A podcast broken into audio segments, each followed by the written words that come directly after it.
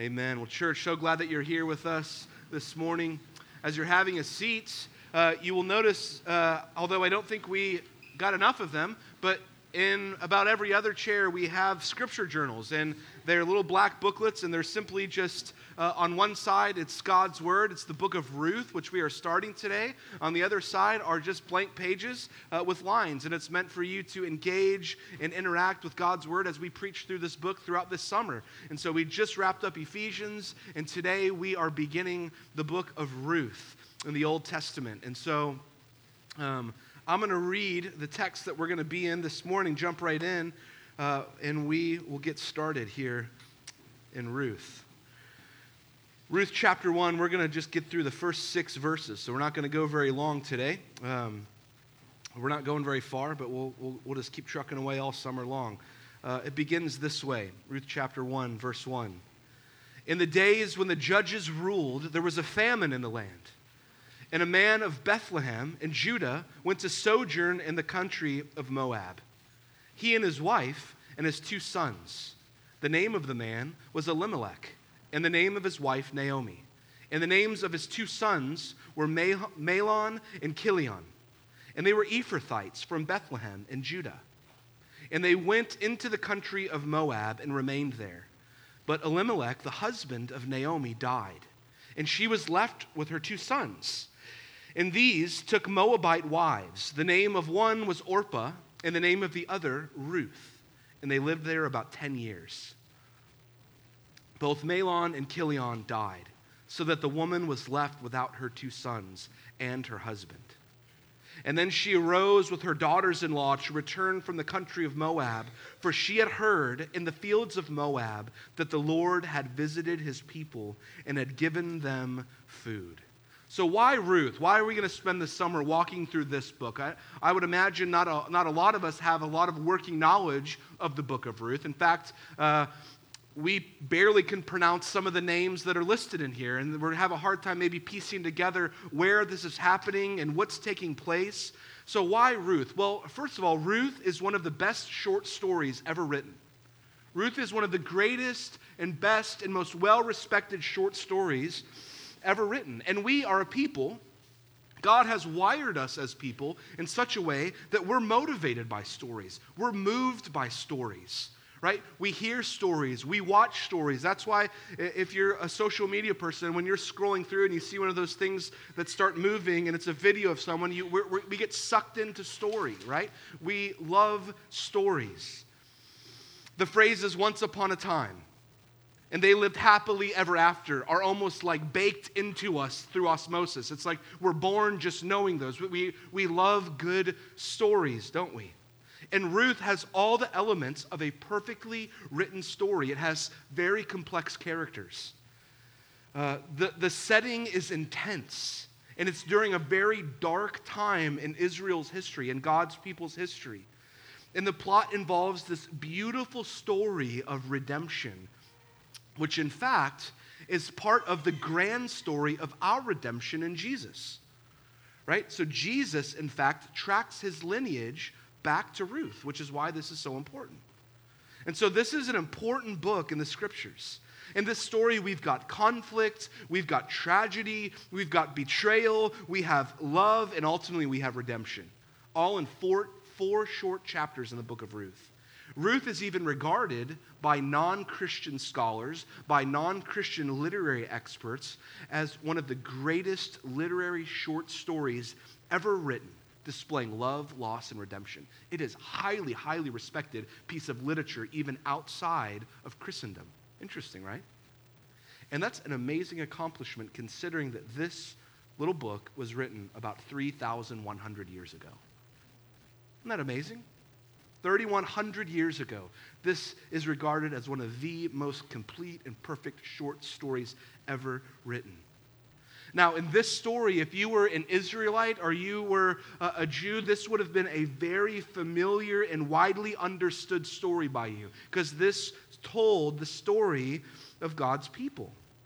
It was a reflection of a story of God's people. And unfortunately, today, we just we a lot of times especially when old testament stories come up we just don't have the context for it. The geography is confusing. The names are confusing. The themes can be a little bit like what's happening? How do you piece all this together? Why ruth? Why study a 3100 year old short story? What's going on here? And so what i wanted to do we've never done this before but i thought it might be helpful uh, is uh, there's a there's a uh, a resource called the Bible Project, and they're online uh, Bible study tools, resources, and they also do videos for each book of the Bible. And what they do is they help piece together uh, an overview of all that's happening in every single book of the Bible and they do it visually. And so, what I thought I would do, rather than me get up here and try to explain it without nice, we, sometimes we do better with pictures, right? So with stories, sometimes comes cool pictures, and they do a great job. Some of us are visual learners, learners some of us are more um, auditory learners. And so I, what I wanted to do is show this video. It's about five minutes long. We've never done it, but they do a wonderful job of showing the meta narrative, if you will, of the story. And I think it will give us, uh, it'll give us a bedrock of understanding as we start teaching through it. And we're going to link this uh, in our sermon notes and on the website. So in case anyone missed it or you want to go back and watch it. So let's watch this short, short five minute video of an overview of Ruth.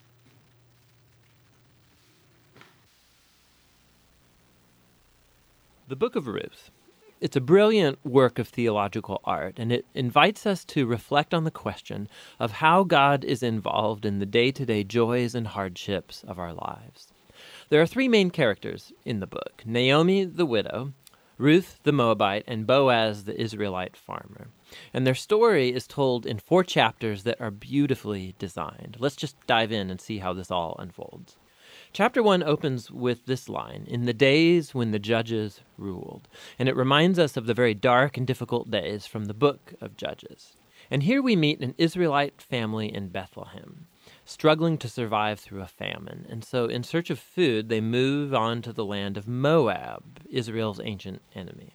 And there the father of the family dies, and the sons marry two Moabite women, Ruth and Orpah. And then the sons, they die too.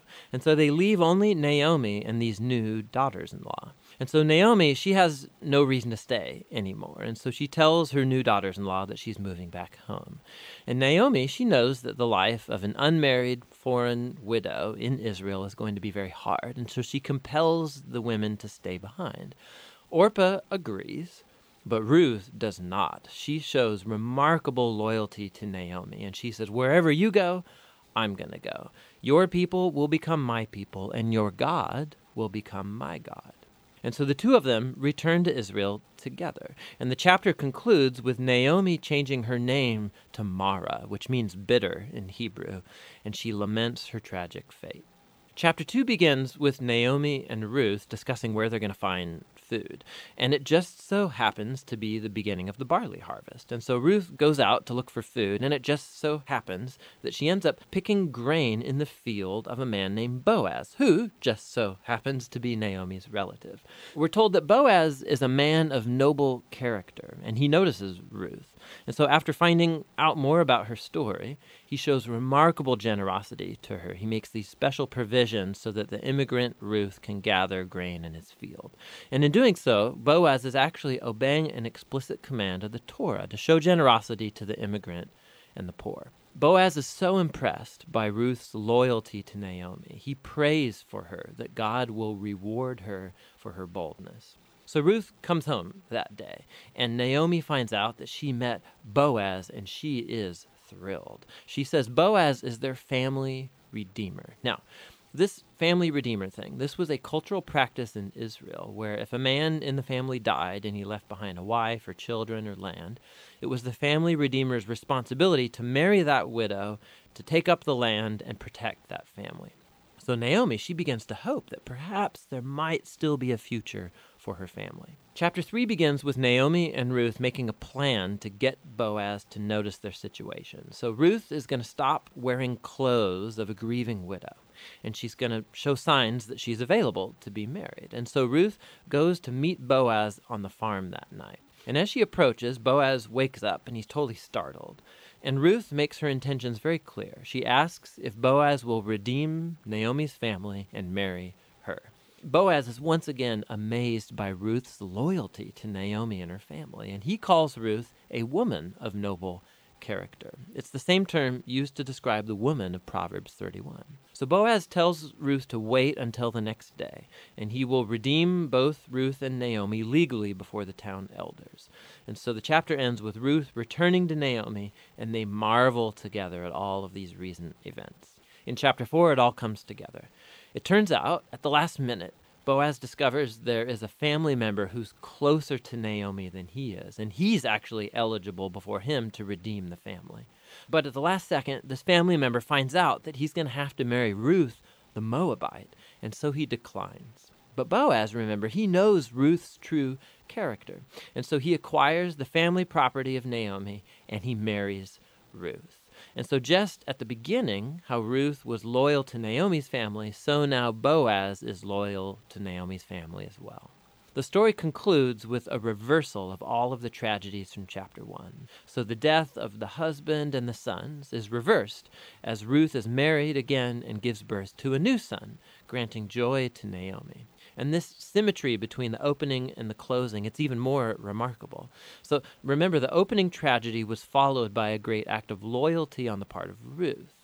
And that is now matched by Boaz's act of loyalty that leads to the family's final restoration. And this symmetry, it highlights the design of the internal chapters as well. So each of the chapters begins with Naomi and Ruth making a plan for their future, and that's followed by a providential meeting between Ruth and Boaz, and each chapter concludes with Naomi and Ruth rejoicing at what's taken place. This story is beautifully designed, and that design actually connects with a really interesting feature of the story, and that's how little God is mentioned.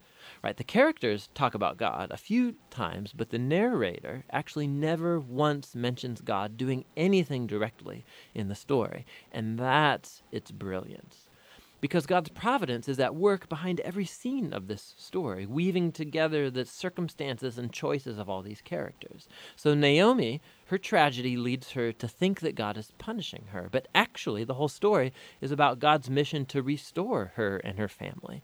And He's doing so through Ruth.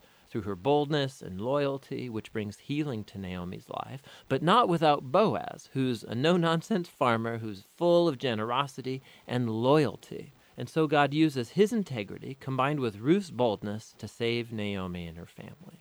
And so this story brilliantly explores the interplay of God's purposes and will with human decision and will. God weaves together the faithful obedience of his people to bring about his redemptive purposes in the world. And that leads to the real end of the story. The book of Ruth concludes with a genealogy, showing how Boaz and Ruth's son, Obed, was the grandfather of King David, from whom came the lineage of the Messiah. And so all of a sudden, these seemingly mundane, ordinary events in this story are woven into God's grand story of redemption for the whole world. And so the book of Ruth invites us to consider how God might be at work in the very ordinary, mundane details of our lives as well. And that's what the book of Ruth is all about.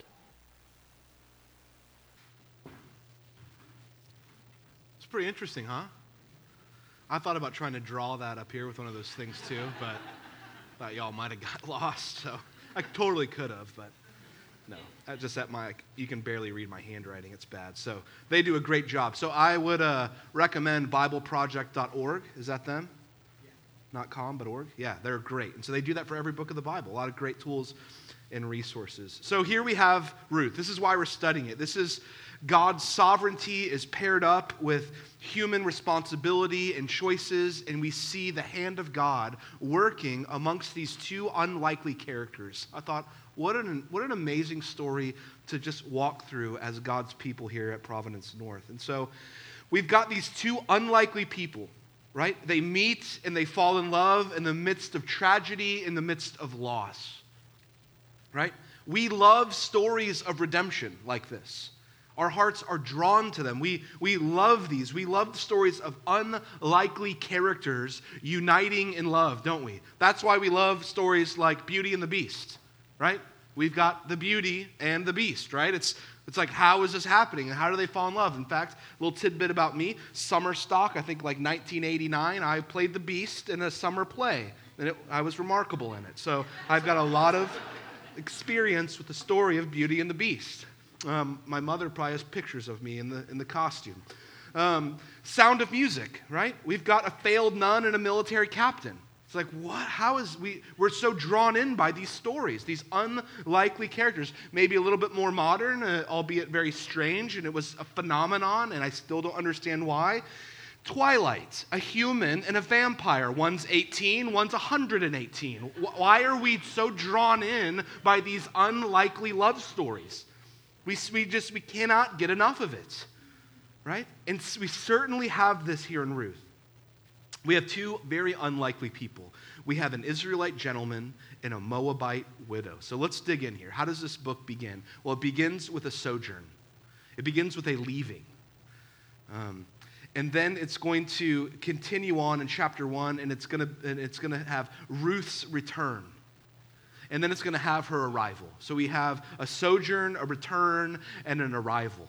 And so we're just going to hit these first two today, and we'll save the arrival for next week. And so uh, we're going to look uh, at chapter one, just a few verses, and it begins with some really devastating words in these opening five verses. Here's the first verse that we read In the days when the judges ruled, there was a famine in the land, and a man of Bethlehem of Judah went to sojourn in the country of Moab, he and his wife and his two sons.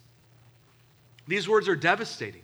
This is meant when if you were to read this and you were an Israelite reading this, this is meant to shock you. This is like this is a tough beginning to this book. These are these are words like this. This is like starting out a story with one of these. Hey, I'm sorry, this isn't going to work out anymore. Those are devastating words. It's like starting a story and saying, um, brace for impact from a pilot. It's meant to hook you. It's like, what? How? The, those, that's not good news. It's from a doctor. I'm sorry, we found something. Or there's nothing more we can do. This is the type of beginning that Ruth gives us. These are devastating words, and it takes place in the time of the judges. This was a dark time, right? And we're told that there's a famine in the land. This means there's a sign of judgment on God's people. All throughout Scripture, famine typically symbolized God's judgment of his people. And it gets worse in verses 2 through 5. We read of three funerals. It doesn't get any better. And we're left with a widow in a foreign land and her two daughters in law. But throughout all of this, there's an even bigger problem that we have that we only read if we read the genealogy, like the video mentioned. Um, and the biggest problem here concerns Israel's royal line. It concerns the king, the promise of a king one day to God's people. And this crisis involves this widow and it involves a Ruth, right? And the threat is will there be no more sons? The sons have died. Will God provide a king for his people? Will he provide a worthy king for his people through this royal line? Right? God, God promises to send a king in Israel. And in Judges, that promise is threatened, which Ruth is right after that book, because of widespread unfaithfulness of God's people. And in Ruth, this same threat is real because of death and loss of the two sons. So it's meant to mirror Israel's plight, what Israel's going through. Will God provide? Will He give us our king that we've been hoping for? Will God come through? Right? And so you can think about this throughout the book of, uh, of Ruth is this, this enduring of the royal line. Is, this, is God going to come through in the, what seems like bleak circumstances, what seems impossible, what seems like could never happen? Can God take the interplay of all of these different things happening and take it for himself and make it for his good and glory in the end? Can he weave together that which seems impossible? Can he bring redemption to what seems so unlikely? And we're given a hint of this problem, this royal line, uh, when we see verse 2, Elimelech's Ephrathite lineage, right? We could dig way back and go into all that, but that's why it mentions that he's an Ephrathite, because of this royal line. And that's the question that the book of Ruth in this story is wanting us to answer Will the king come? The sons are no longer here. How will the line continue? Will God's promise not come to fruition? And so we have all of that, and then we learn, then we have these funerals. Will God come through? And then it says there's famine in the land. And the famine reaches Bethlehem.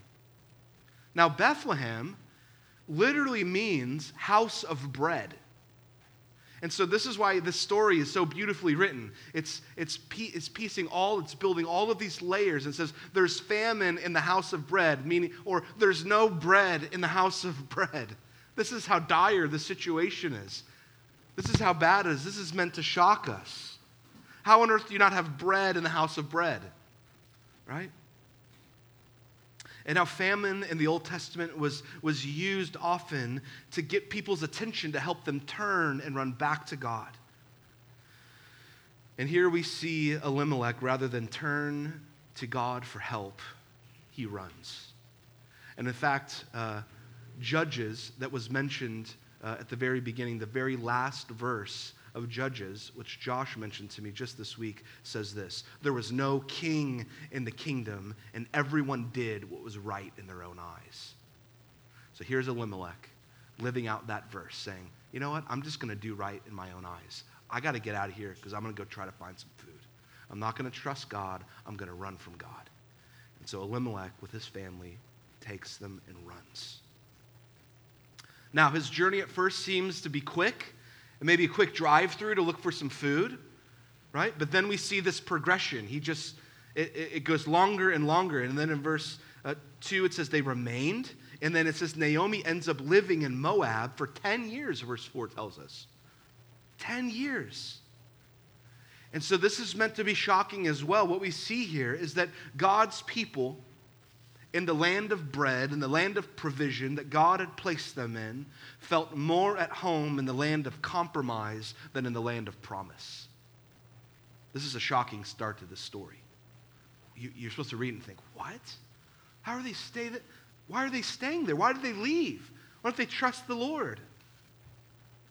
They feel more at home in the land of compromise than the land of promise because they want to fill their bellies. Thank goodness we don't struggle with that today, right?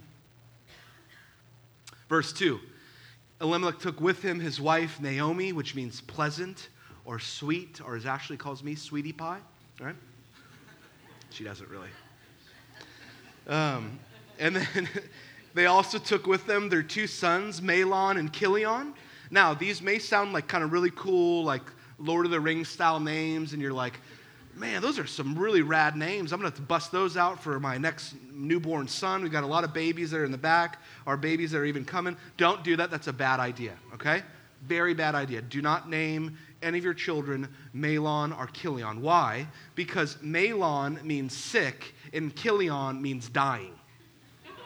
Here's my two boys, sick and dying, right? You're like, whoa, man, this is, a, this is getting starting off real good here for old Naomi, right? Uh, they're sweet boys, sick and dying. Just don't mind them. They're just going to do their thing, right? Now, I don't think many, most scholars don't believe those are actually their real names, okay? They're, they're, it's part of the short story to give us context and foreshadowing of their impending fate, unfortunately, right? Sick and dying will eventually become sick and die, right? Imagine that. Um, and then they go off to Moab. And Moab has quite a history. We could spend six weeks on just the Moabite history.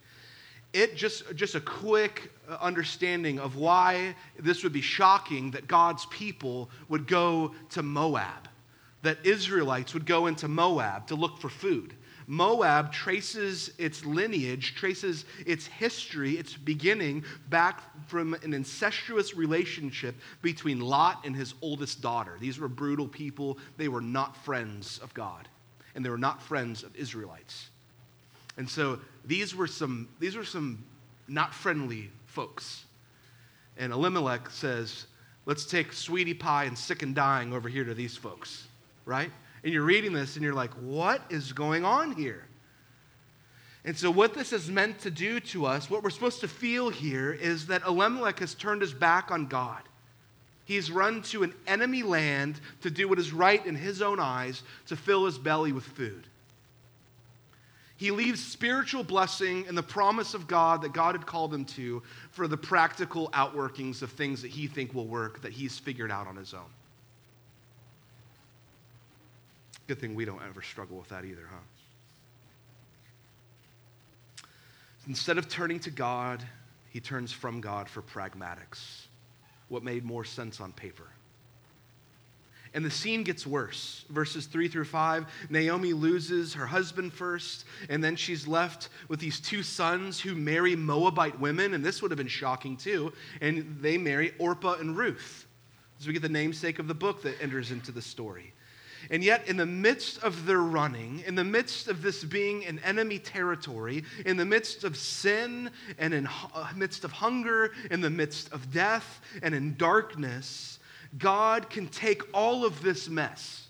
God can take all of this tragedy. God can take all of this running. God can take all of this turning our backs on Him and thinking, I'm going to run to fill my belly away from your promise. God can take all of this and work it out for his glorious purposes.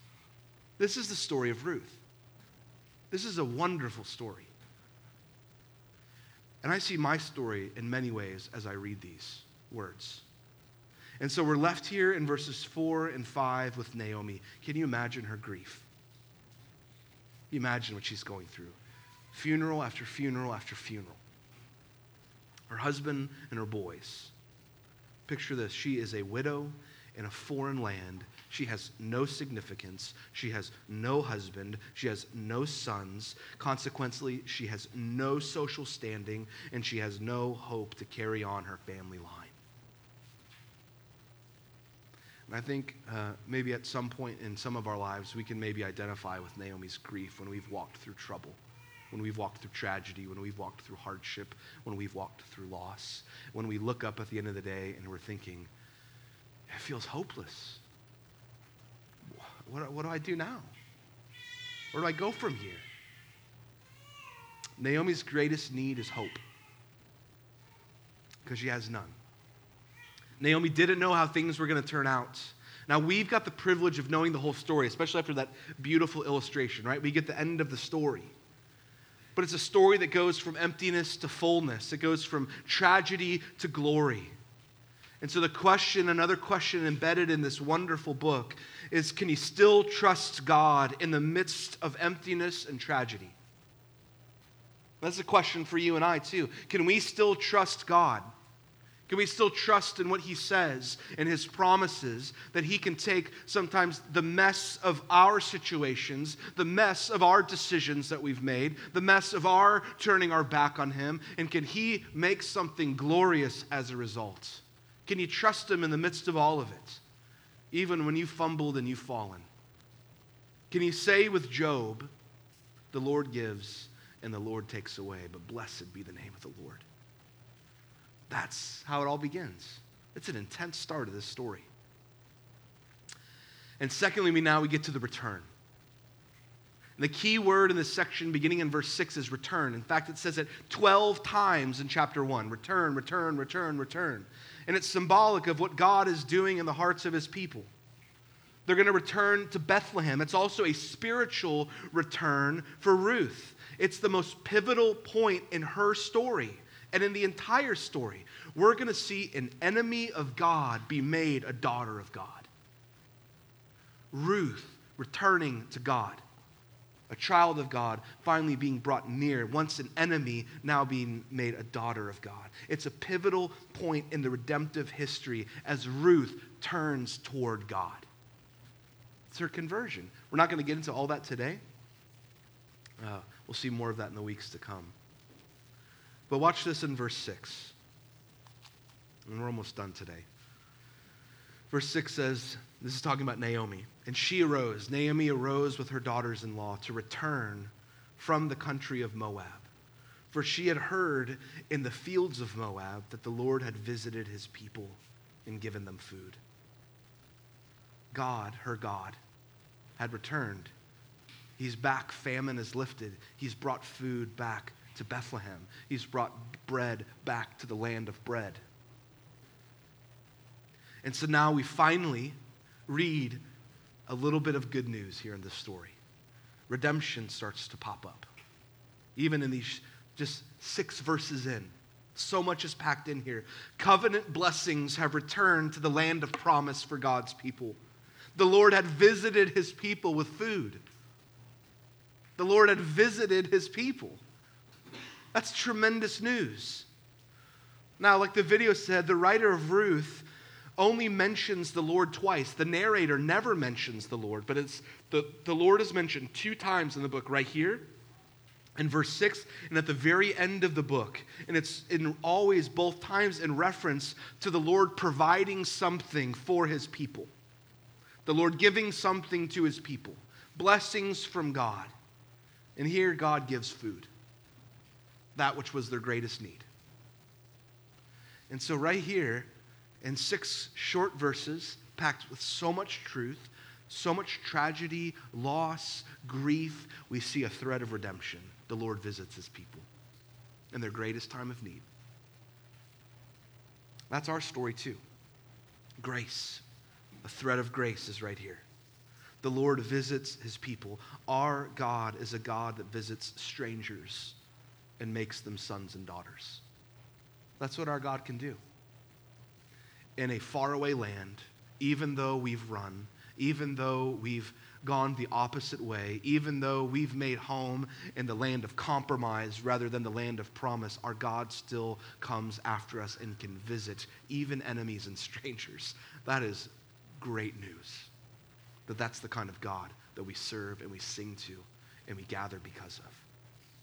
God visits his people and provides for them in their greatest time of need. Our God is a God who visits even in our running. Amen? It's good news. Our God can take the most unlikely circumstances, the most unlikely people, and turn them for His glory and for our good. And so today, we get to see a symbol of that, if you will. We get to see uh, today firsthand through baptism that we still worship and sing and serve a God that visits his people. Because today we're going we're to walk outside out of these doors here in a few minutes after we sing, and we're going to see the fruit of the fact that God visits his people through Jesus Christ and brings life where there was none, and brings hope where there was none, and binds us together as God's people. This is great news. Our God is a God that visits the, the even the undeserving. And so we're going to celebrate the visiting of God through salvation in Jesus through baptism, right? because, and this is the story is so great because the great, great, great, great, great, great, great, great, however many great grandmother of Jesus, who was once an enemy of God, became a daughter of God, and through that very lineage, our Redeemer came, our Savior came. And Jesus now comes to you and I. That's Emmanuel, God with us. Jesus visited you and I that we could have life now, right? Jesus came down for us and now gives us life in him. And so that's what we get to celebrate that our God is still a God that visits his people and gives grace to the undeserving and shines in the most unlikely places, even in the darkness. And so that's what we're going to celebrate. That's why we sing, and that's why we're reading the book of Ruth, because of these glorious redemptive themes thread all through it and gives us context and gives us hope and gives us joy. Let's pray together, church, and we'll sing one last song. Lord Jesus, we thank you for uh, your word. We thank you that you are a God that visits us. We thank you that, um, that even in the midst of running, even in the midst of circumstances we might find ourselves wrapped up in, even in the midst of tragedy and loss, even in the midst of all of these things, God, that you still, in your grace and kindness, visit us and you provide for us. And you have provided for us to such a degree that you sent your only son, Jesus, for us, that he visited us. His, he left his throne in heaven and came down to earth, that whoever should believe in him shall never perish but have everlasting life. And it's in Jesus that we place our hope and trust, because the King of Kings has visited us. And he rains down on us glory and hope and grace to the undeserving. And that's good news for me. And so we cling to the gospel the great story of the visiting of God amongst his undeserving people. Lord, we didn't earn it. In fact, we were running, and you brought us back. And Lord, we thank you that we're going to get to see uh, your chasing after your people through baptism today. What a joy and honor that will be. Lord, we love you. We thank you for your word. May it change us and shape us and mold us. In Christ's name we pray.